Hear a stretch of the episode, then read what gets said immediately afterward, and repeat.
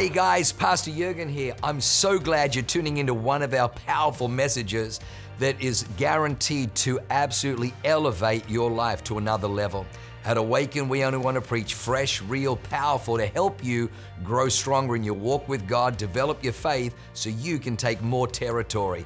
I'm praying that God blesses you and enriches your soul as you listen to this amazing word from God. God bless you.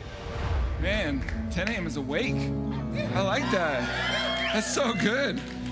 I cannot even tell you what just a ridiculous honor it is to get to stand with you guys. I was telling my wife when I was getting off the plane, I was like walking through the terminal. She uh, sadly was not able to come this time. And I was like, why do I get so happy when I land here? And her response, is, because it's home.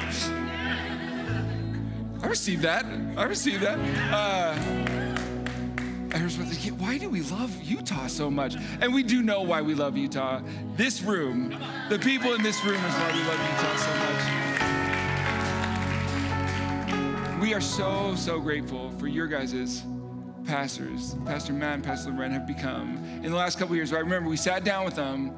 Uh, I, I, was I was speaking at one of the marriage getaways a few years ago, and I sat down. It's like, oh, it's exciting, like these incredible leaders, and we had never gotten to meet them before.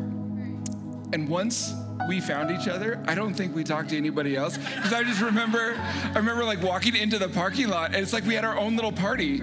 We were like leaving together. And to, to get to wake up this morning actually and go downstairs in the Tuggles home, they were so kind enough to, to guys to host me and. Uh, it's a special moment. It's like, you know, you know when you have like a, a, person in your life that you admire, that they walk in authority, they walk in power, and you're like, Lord, I want that, and I want to, I want to emulate that. I want to grow towards that. And but oftentimes people like that in our life, we don't get to, we don't get to see into their private life, right? We, we don't get to see their prayer room. We don't get to see what their lifestyle is like. And this morning, getting to go downstairs as I was preparing, and to see the Tuggles prayer wall, and like, oh, that's why because they, they, they live it. To hear them waking up at oh dark 30 to, to intercede for your guys' hearts and intercede for their family is like, man, that's it's a it's a rare and special thing to find somebody that's like, man, they are the real deal. Um, and I feel like I feel like there's such a direct extension, right, of all of our lead pastors, Pastor uh, Jurgen and Pastor Leanne, who are just like the most absurdly authentic, kind, and amazing people. You know, I just don't like you meet them and you're like, are, do people like you exist? They're so they're they're so amazing when they're ministering to you and like they're that conduit of God. But then you meet them in close proximity, you're like, man, I don't know what to do with you. They're so. We're just I'm grateful for them. Thank you guys so much. Uh, you guys can find your seats couple weeks ago when, uh, I don't know, it was 11, 11 or 12 days ago, I wasn't expecting to be in Salt Lake City today. and they gave me a call and he said, man, we just feel, we just feel like God is, is telling us to extend Freedom Week. Is to extend this thing. And immediately, immediately, before they even told me all of what they were thinking, I was like, I was able to connect because uh, this place, this, this piece in the Christian journey is something that's so close to my heart because it was a it was a place where I spent a lot of my life defeated. And then once I understood what was going wrong, once I understood the, the lie that the enemy was using to keep me in this cycle of defeat, then it's like I everybody has to understand this. Because last week, y'all had Freedom Week, right? Yep, yep. And what happens at, at Freedom Week? Because as people like, I wouldn't, I wouldn't actually give an answer to this question because it's a really bad question. But if somebody were to ask me if I was to only go to church one week out of the year, if I was only to attend, which one would it be? If you're only going to go once, you should go to Freedom Week. Why? Because breaking the bondage through spiritual deliverance, calling out the spirits that have taken us prisoner, and breaking their hold over life is the foundation of all growth. There's no spiritual maturation, there's no growing into the person God has called you to be if we don't start with breaking the chains, if we don't start with spiritual freedom. the challenge is that moment can be so powerful that we can mistake the, the breaking of the chain, we can mistake in that for leaving the chains behind. And then what we do is we wake up a week later or a month later, and because we're still struggling with something, or our thoughts still go to that place, or our behaviors still go to that place, or our emotions still go to that place, and we think, oh, what went wrong? Maybe I didn't really mean it, or maybe God didn't really show up the way that I thought He was going to show up. And I felt like as I was preparing for today, I was on a, a prayer walk. And I really felt like the Holy Spirit is like, the people need to understand what happens after freedom. Not after freedom in like after freedom's over. After the chains break, how do we let them go? Because if we don't let them go, we drag them, we drag broken, open, unlocked chains with us into cycles of pain and repetition forever. And, and one of the most kind of damaging things is when I, have, has anybody ever heard of Acquire the Fire? Yeah. It's a youth event from the 90s. 209, it's so weird. There's, a, there's some juju here, there's something special.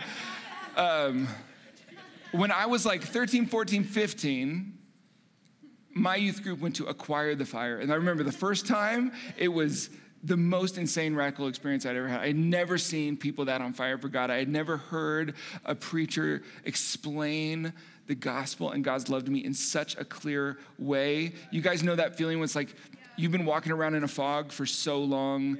You don't even, the fog has become normal to you. You don't even realize you can't see clearly. And then somebody just, somebody just explains the gospel to you and it's clear. And it's like all of a sudden you realize how foggy it's been. Well, I had this incredible encounter with God at Acquire the Fire at 13 years old. And then the problem is if, if you go to an encounter with God, but you don't have a community of God who's growing, I don't have somebody who can say, I've taken the next three steps, let me show you how. Then what happens? You slip back into the sin, you slip back into the prison. And so we, I did that once, and then I, I think I went back at 14. I remember being like, okay, this time I really meant it. And then I remember at 15, it was the first time I remember feeling like I actually don't want to go. Because I don't want, I don't want to wake up two weeks after acquire the fire and go to school with that same cloud of shame with that same cloud of defeat. Like, oh, I slipped back into it again, or I'm experiencing or thinking or feeling or doing these things again. And I remember hearing one of the uh, adults at the church.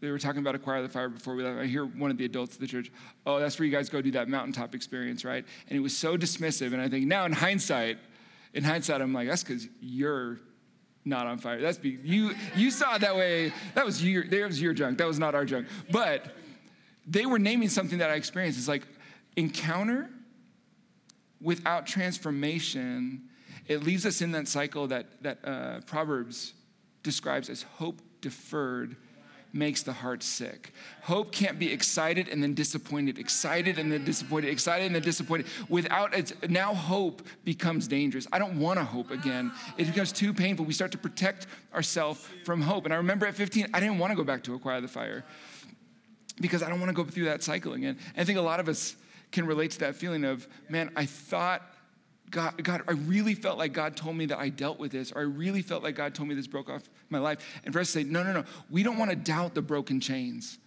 Because when God sets somebody free, they are free. The problem is, we've spent our whole life walking with chains. So I learned to walk with chains. There's a, there's a buddy of mine in high school, good friend of mine named Jason, um, who grew up, he was born with a benign tumor in his elbow. And he had had it all his life. So I met him probably around 14, 15, something like that.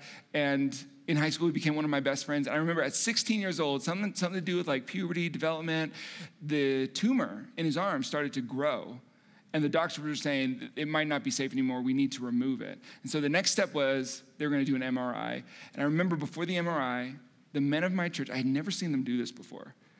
Man, sometimes when you, like, I talk to people who've been at, at Awaken Church for like 14 years, and I'm like, you don't know. Yeah. You don't know what it's like out there. I went to church my whole life without a culture of people expecting to walk in power, expecting that God was gonna show up, expecting, of course, God's gonna move. And this is the only time in my entire like adolescent life where I remember the men of the church gathering around Jason and just calling out onto the power of God and asking God to heal this tumor.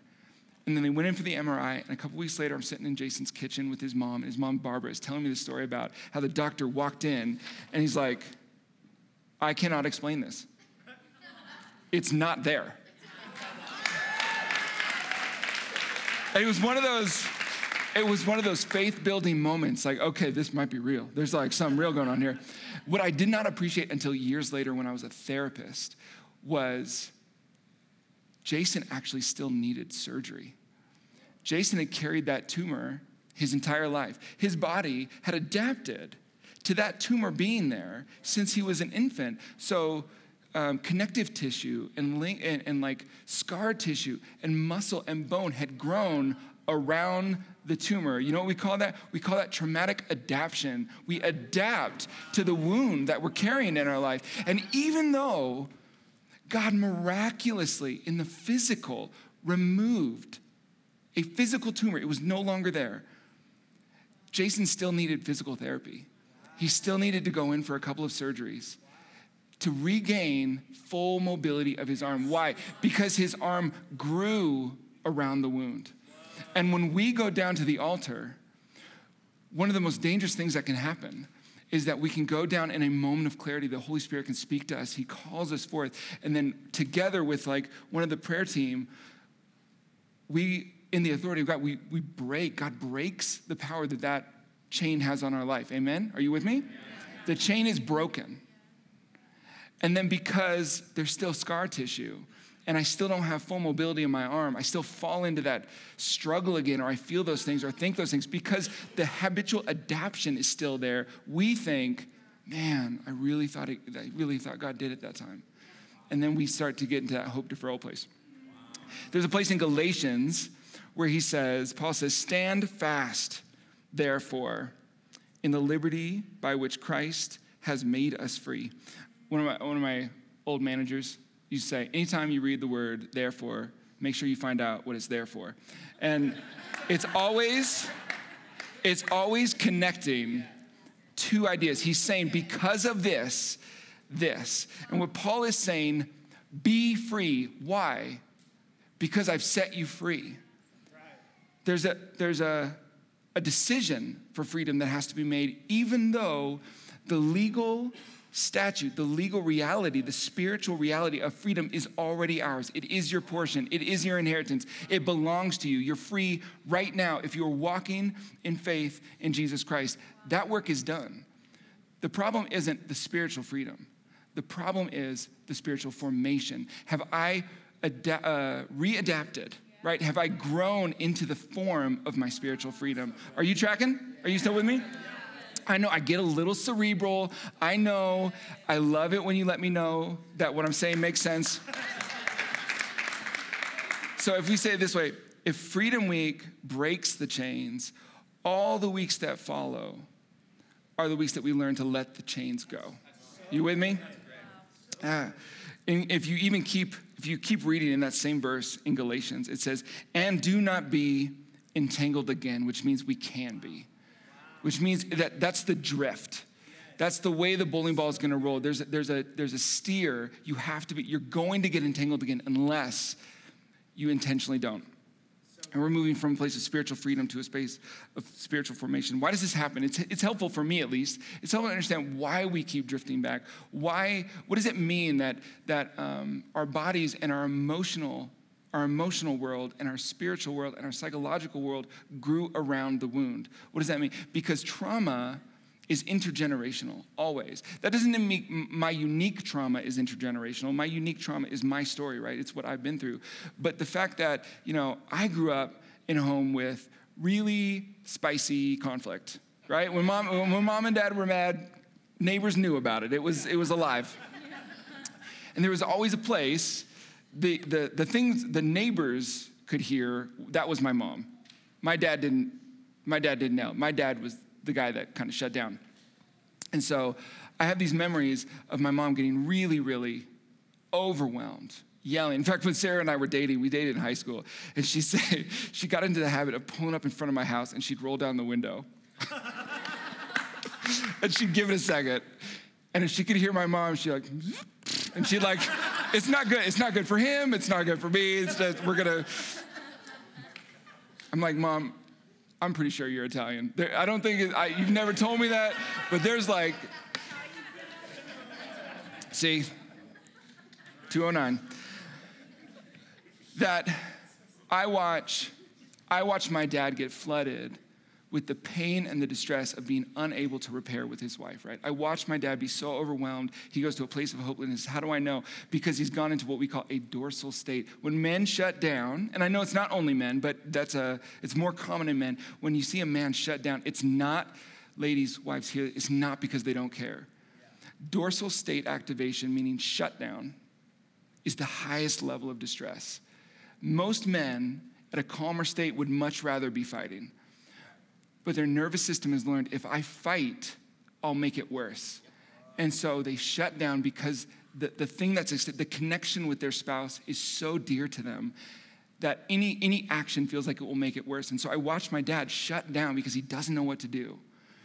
And so, what, what does my brain do? My nervous system, literally, trauma is passed down nervous system to nervous system. Not very rarely is it narrative to narrative. Like, you tell me oh, you can't trust men, right? Or you can't trust women. That happens. The most pervasive, the most common form of transmission is nervous system. We are designed by God to attune, that's why they call it the sympathetic nervous system, attune to the nervous systems most important to us mom, dad, spouse, boyfriend, girlfriend, sister. And so my nervous system by default attunes to my parents. And when I watch dad enter, I can feel that he's in distress. My brain says, there's something about conflict that is really dangerous. And so, what happens when I get into conflict with my wife 20 years later, my nervous system remembers. My brain doesn't remember. I might not have any memories of what happened back there. My nervous system remember. I don't remember why Sarah having a critical tone, or I, I can't under, I can't explain to you why Sarah having a critical tone sends me into a place of anger and anxiety and shame. All I know is the slightest tone from my wife, and I shut down, and she loses me and it gets passed down through these cycles. And first and foremost it's in the nervous it's something we experience which is why side note which is why i think spiritual formation is a, ner- is a function of the nervous system. Spiritual formation is us experiencing the freedom that is already spiritually ours. Does that make sense? Um, i'm like way off i'm way off track. Okay bring it back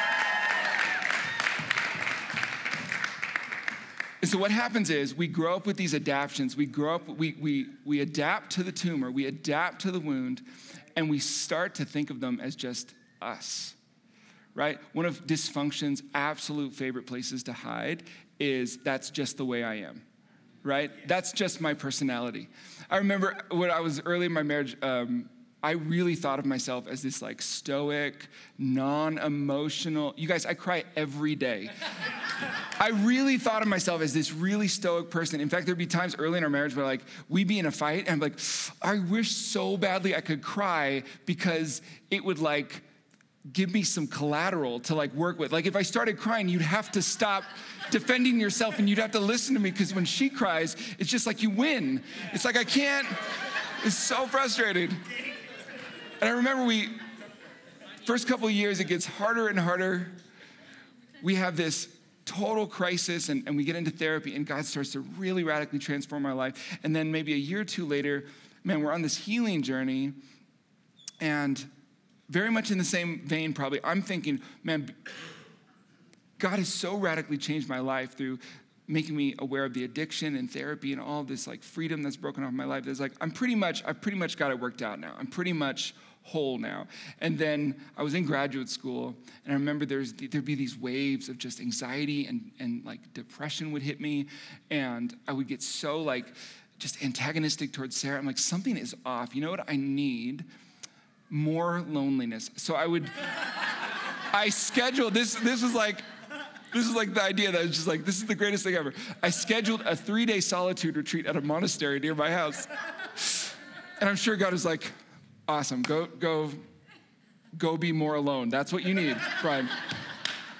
But he works even in our in our misconception. And so I arrive. I remember checking in. There's this really lovely young woman behind the desk, and she said, um, "Just just so you know, our spiritual director who offers spiritual direction, um, which is kind of like it's kind of like the Catholic version of therapy." Right? It's it's very like non-directive. They're not telling you, they're not correcting you, they're not giving you biblical um, answers. They're just holding the tension of that spiritual journey that you're on in the process. And I'd never done it, so I was like, oh, okay, yeah, I'd be down for that. Yeah, Ruth is here and she can see you tomorrow. Like, oh, sure. And so I walk in, and uh, I remember I'm a therapist, almost. I'm still in graduate school, but I'm offering therapy to clients. I, it's a, a, there's a tenuous thing that you just have to go through. Um, and so I'm thinking, I'm, I'm, I'm, thinking I've got my stuff pretty much figured out. And one of the things that's bothered my whole life is, like I said, I just like, I, just, I don't know why, I just don't cry. And I walked into Ruth's office, and Ruth is, um, I'm, not, I'm not saying this to be hyperbolic. I think she was probably like, like 90 years old. She was very senior and just so sweet and so fragile. And I remember sitting down, I'm like, if I sneeze, am I gonna hurt you? Like, and I had already been there a day, so I had been fasting for a day. Everybody, how you know, like, fasting is powerful. Fasting works on the emotional, the psychological, and the physical at the same time. So, deprivation to our rhythms of reassurance, like I like to snack on food, right? Not just am I in a calorie deficit, but my body doesn't have any of those nice regulatory, like I'm, I'm regulating myself with carbohydrates, which is my personal favorite. Um, and so I'm in this really like raw place, and I walked into Ruth, and I remember she asked me this simple question, like, "What, what do you think you'd like to process with our time?" And I like started to open my mouth, and I just started weeping. It's like there was a there was a gate that just broke, and I couldn't form sentences for like five minutes. And she's just so sweet. Like, it, t- if you were looking at Ruth, you wouldn't know that anything had happened. She's just like. Like she's just chilling. She was just totally good. It was exactly, it was just such a God moment. And I slobber for a while, and then I get to a place and I start to process, like, you know, and it was something that the Lord was showing me literally as I was speaking to Ruth, because we are wounded in relationship. And guys, God only heals us in relationship. We are not meant to heal on our own. And I remember sitting there with Ruth, and I was just realizing, man, like, God has done so much in our life over the last three years.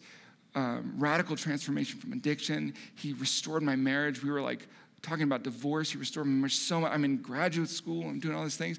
And you know, I think there was there was this feeling. I I, I took this huge boulder, this big secret that I had lived with all my life, this big shameful boulder, and I got it out into the light.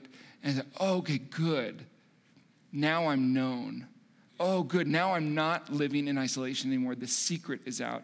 And as I was sitting with Ruth, I was like, I think secrecy is like my native language because I'm not carrying a secret right now.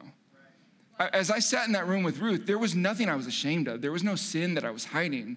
I was just realizing, oh, I just don't tell people what I'm going through. I'm just like, what do you need? How can I help you? How can I make you feel good? I just always, I get my needs indirectly met through meeting your needs. And I realized, oh, I, I think I'm still living in the thing I adapted. Now that the big ugly boulder's gone, but this is, oh, I'm still being formed into the freedom that's already true. Now I have to learn how to, like, when I get hurt by Sarah, to like tell her about it and be like, you're, I'm not. I just, I just want to let you know when X, I was kind of feeling, I was kind of feeling hurt when that happened. Man, can any men relate to me? There's something about that that just feels like, why? Why would I do that? Here's the because. Because when I say, man, when that happened, when you said when you did that, that hurt, and she says, oh, I'm sorry, sweet. I'm thank you for telling me. Something like, click, and I'm no longer alone with that feeling. And you know what happens to the feeling? When it's low level, when it's every day, the feeling evaporates because the problem wasn't the offense. The problem was the isolation. And so I had to relearn how to be in relationship. I'm way off track. So, why do we get pulled off track? Because there is a spiritual reality of bondage that we grow up in. There's a demonic oppression that is in our life. And that demonic oppression is an external oppression, it is alien to you. Like that tumor, it was not an inherent part of Jason's body. The tricky part is that we can come to a saving relationship with Christ. We can even access the power of the Holy Spirit and not realize that that voice of the demonic, I don't need the demonic anymore. It's like, it's like I hear little, uh, or, uh, people talking about when they were little kids. It's like, man, the first couple of times that I felt really shameful about something, I needed somebody else to tell me that it was shameful. But after that happened a couple of times, I could do it all by myself. That we take the voice of the demonic and then it becomes a voice that we know how to carry with us. Why would we do that? We do that because it's protective. That if I cut myself off at the pass, if I cut myself off before hope, hope can't disappoint me. And so, what we have to learn to do is just like James describes in this passage is we have to learn to take back those core parts of our experience from the demonic and reclaim them for Christ. Now, let me, let me show you an example. In James 1.14, it says, But each one is tempted when he is drawn away by his own desires and enticed. Then, when desire has conceived, it gives birth to sin, and sin, when full grown, gives birth, gives forth, brings forth death. And what's interesting to me about that is that the first half of that process, Paul doesn't describe, James doesn't describe as sin. Is that as we are living in some kind of deprivation, that just like Eve, if you go back to chapter three, Eve's living in paradise. And there's this moment where the serpent enters this idea into her head that God isn't trustworthy oh, he didn't say no about the fruit because it's going to hurt you. That's not why he said no. He said no because it's actually awesome and he doesn't want you to have it. Have you guys ever had one of those moments where you you felt safe with somebody and then you found out something that shook that? And it's like you found out they said something about you to somebody else or they did something that you would have never thought. And it's like the whole world shifts a little bit. It shakes you so hard that just a second ago, the world was a benevolent place. Just a second ago, the world was safe, and all of a sudden, the whole world feels unsafe. That's what happens to Eve. The world was a safe place, and the serpent inserts this idea that God isn't trustworthy, and all of a sudden, the garden isn't so vibrant anymore. The next sentence is, and then Eve saw that the, the fruit of the tree was desirable. So the fruit of the tree didn't look desirable until the garden lost its luster, until God was no longer trustworthy. And so, what happens in our desires is that when we are walking in a deprivation, meaning our view of God is not right. Our view of God is, yeah, I know He loves me, I know He's good, but man, if I really live that Christian life, how much joy is there in that? Or how much excitement in there? It, Will it really fulfill me? Can I do it? Will I be all my own? Will I actually fail? that my view of God isn't whole yet, which leaves me super vulnerable to my, to my nervous system, to my desire, basically saying, where can I find an exit to this uncertainty? Where can I find an exit to this cloudy, foggy world that I'm living in? Does that make sense? And so the first thing that sin and, and trauma cycles grasp onto, usually, not exclusively, but usually, is it grabs onto the feeling of longing the feeling of desire. And, and when it captures our longing, because longing, desire, desire is this thing that activates in our nervous system, and desire wants movement. Desire thrusts us, doesn't it? De- desire and contentment are actually distinct things. Desire is the longing for something that is not yet realized. It's a God given trait. Desire is a good thing. It is dangerous if desire in an unmet need, if, if my needs are met, if I'm operating in emotional isolation because I just learned not to talk about my feelings, and I'm operating in this emotional isolation. It's like I'm, I'm like calorically deprived. I'm really hungry, but I don't know it. Desire is going to look for ways to get false nutrients, and then it subverts the will. In addiction theory, what we literally say you can observe it is in addiction, the, the limbic brain, the base of the brain, overrides the prefrontal cortex, which is the part of you that makes good decisions.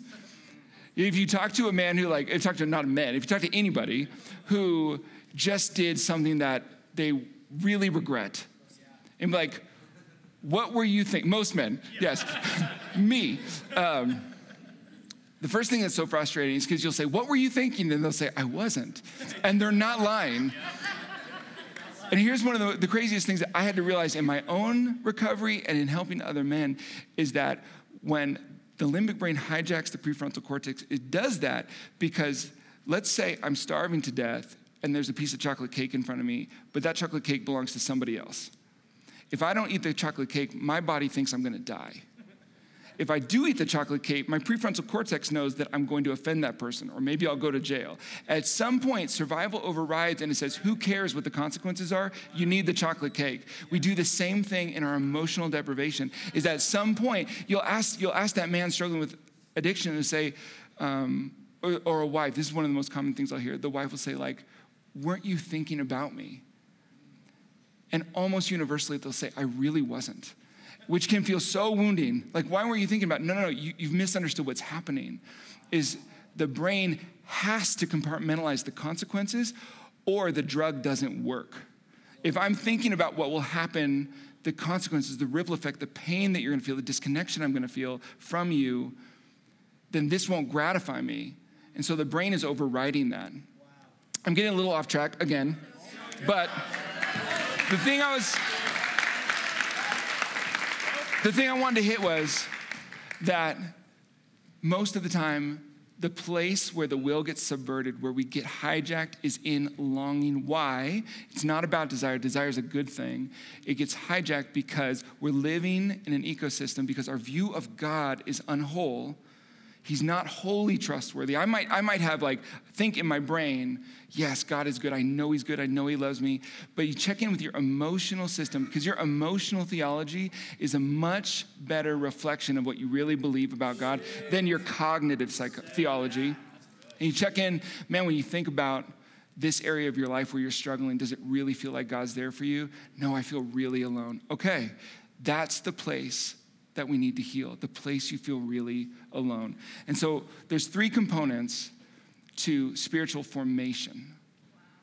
Three components that, that, that lead a person through spiritual formation. And when you look at these components, what you realize is that, in fact, everybody has spiritual formation. Everybody has been spiritually formed. The man who's struggling with pornography has been spiritually formed in such a way that those three components vision, intention, and means have left him in a world where his best resource is pornography. That is his spiritual formation. So, what does that mean? Vision is my vision of who God is. Is God trustworthy?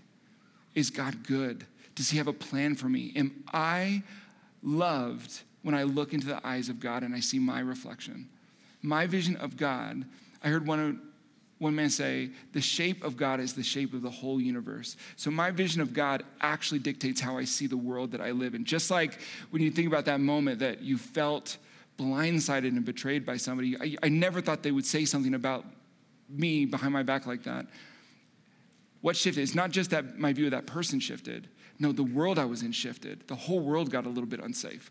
When our view of God is off, it leaves us vulnerable to repeating the cycle once, once we understand that the main thing God wants to heal in our spiritual formation is not our willpower or our discipline in a certain area, that's a byproduct. The main thing He wants to heal is His relationship with you. He wants you to look at Him and see safety, to see love, to be, oh man, you connect with it, huh? To, to look into His eyes and to realize I am completely loved right now, to feel to- the kind of safety that, that makes you take risks, not because uh, you're so confident that you'll be successful, because it doesn't matter if you're successful. It's like the little kid that's like, I don't care if I fail. I don't care if I suck at this sport. I don't care if I fall down. Dad's got me. I can try again. I can try something new. I'll, I'll, I'll keep moving. That kind of safety, that's the number one thing God wants to heal in our life because He knows out of that, you're going to trust that word he gives you when you're walking through the grocery store and he gives you a word about the other person. He knows that you are going to be a conduit of his love to the whole world when he gets your view of him right. Are you with me? Intention, intention is an outflow of vision. When Eve was under the safety of a good God, her intention was to live in the fullness that God had given her. She wasn't struggling with a desire to eat the fruit. She didn't want to. In fact, when she thought about the fruit, she thought about death. That was the association in her brain. It wasn't until God was untrustworthy that all of a sudden that longing got activated. And so when we think about intention, it's us realizing, okay, as God's healing my view of Him, one of the greatest barometers we have, one of the greatest kind of compasses we have is, man, where's, where's my longing?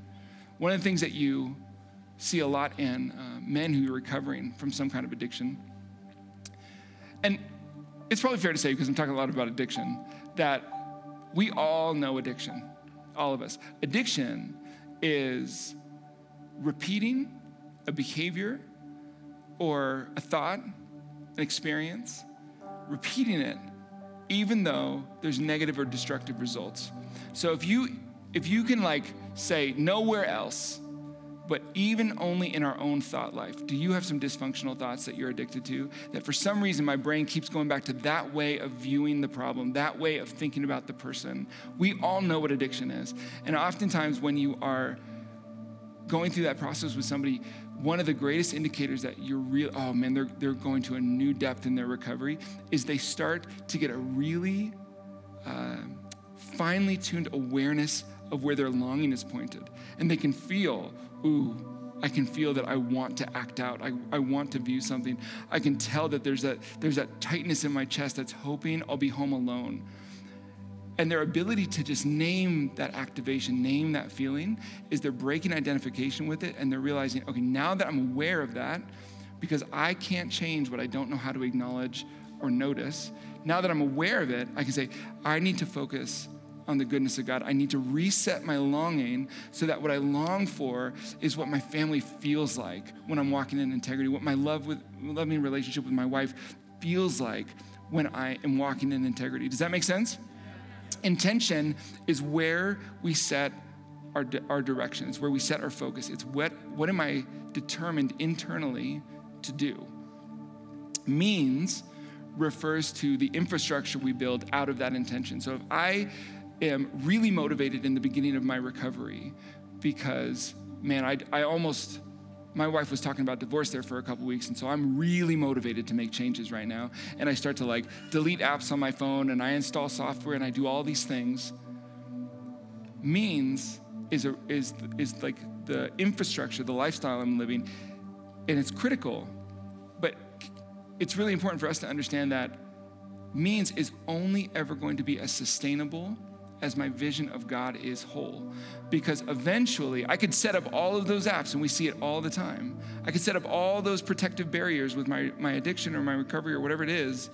But if I don't change my view of God, all of those protective barriers are just to leave me more and more and more and more emotionally alone until my limbic brain is going to override those barriers and it's going to say, screw the consequences. I need to breathe, right? I need to feel gratification. I need to feel pleasure. I need to feel alive for a second.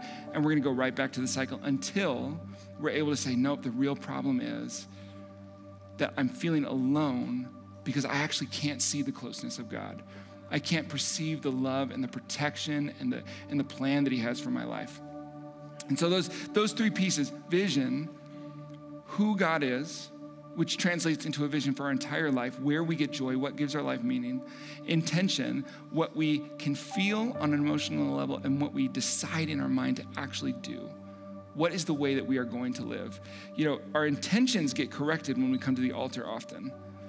But until I know that the only way to heal my vision of God is experiencing Him, His love, and His power every single day, that I know that those intentions, those great good intentions are only going to last so long. Um,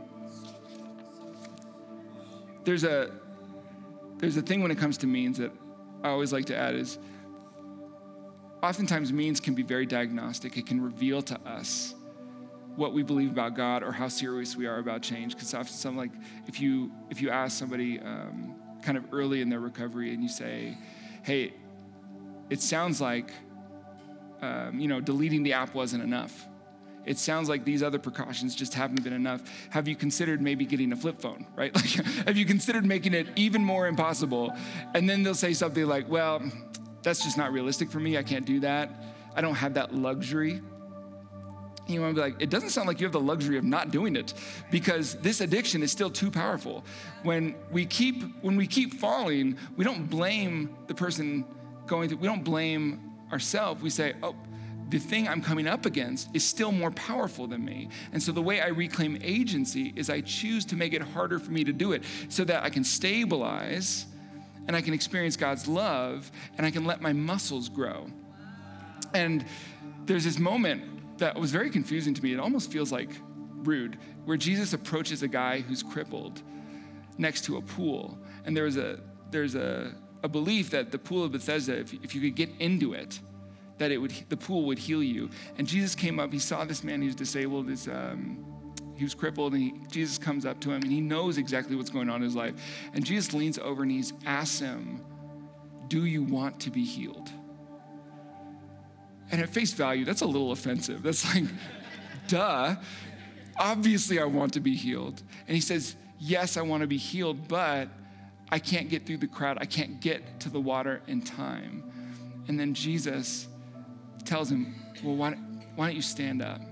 And Jesus kind of lends him the faith to say, You know what? If I was determined to, I would have already been in the water. I needed to own what I wanted. I need, do I really want to be healed? Yeah, because if I really believe that that pool down there has magical properties, I would have already been in there. If I really believed that, that maybe getting a flip phone would transform my marriage and my life would be on fire with joy and connection, I would have thrown my iPhone in the trash a long time ago. I'm not telling anybody to get rid of your iPhone. I'm just saying, as an example. But maybe, yes. Um, because what's so important for us is real freedom, the kind of freedom that comes from formation, is not a function of willpower. It's not being strong enough. That's what they call in uh, AA, they call it the dry drunk, who has maybe abstained for years, sometimes decades. They, they haven't had a drink, but they still have the emotional longing for it. They've, they've stabilized the behavior, but they haven't addressed their vision of God. Their brain still believes to feel whole, I need that thing.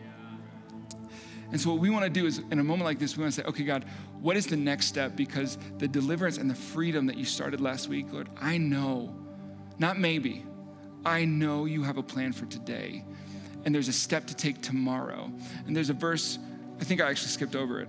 Um, yeah, it's a continuation of Peter, uh, where he says, For this very reason, make every effort to add to your faith goodness, to goodness, knowledge, to knowledge, self control. And he goes, Because if you possess these qualities in ever increasing measure. Meaning, you're not supposed to step into godliness black and white overnight. The, the practice is getting stronger. It's an increasing. Increasing is where the power is. I walk in power when I'm increasing, not when I go from zero to 10. When I go from zero to one, I'm walking in power. When you're walking in power, it shifts everything. When you feel progress, you stay focused, you stay connected, you can feel the reality and the power of God in your life. So, I just want to give you guys a moment that, um, and an encouragement that if there is a boulder in your life, if there is something that you're harboring, there's a fear, there's a, there's a place that feels too stuck, then start there. Don't walk out of this room without letting somebody else hold that with you and letting somebody else speak the voice of God into your life and say, Lord, in your name, by your power, by your grace, by your sacrifice, we curse this bondage and we loose these chains. They are broken and we receive your forgiveness. Don't walk out of this room with unbroken chains. And if you've already did that maybe last week, as you start to start to realize, man, do I have anxiety about walking this out? Is there a place in my view of you, Lord, that you're still trying to grow and heal and hold? Because I don't want to I don't want to walk out of that. I don't want to walk out without naming that either. Remember, we are wounded in relationship and we only heal in relationship. So the practice of bringing that down to the altar and saying, man, Lord, show me this. Would you pray for me? Is we take that one step and we sow today's freedom. Are you with me? Lord, we thank you so much that you have a plan for our lives, that, that today is not an accident, that, that deliverance and freedom does not stop when the chains break, that you are excited about every single step of the journey. Lord, we pray for the courage and the freedom and the safety to receive from you what is the gift, what is the step that you have for us today, Lord. When, for those people in this room who you are illuminating for them, that there's a view of you as good and powerful and loving, but there's still a place where they their heart can't feel that you're going to meet all their needs. There's still a fear in them that there's a place of isolation, there's a place not good enough, there's a place of rejection. Lord, I pray that you give them the courage to step forward, name that, and leave it here.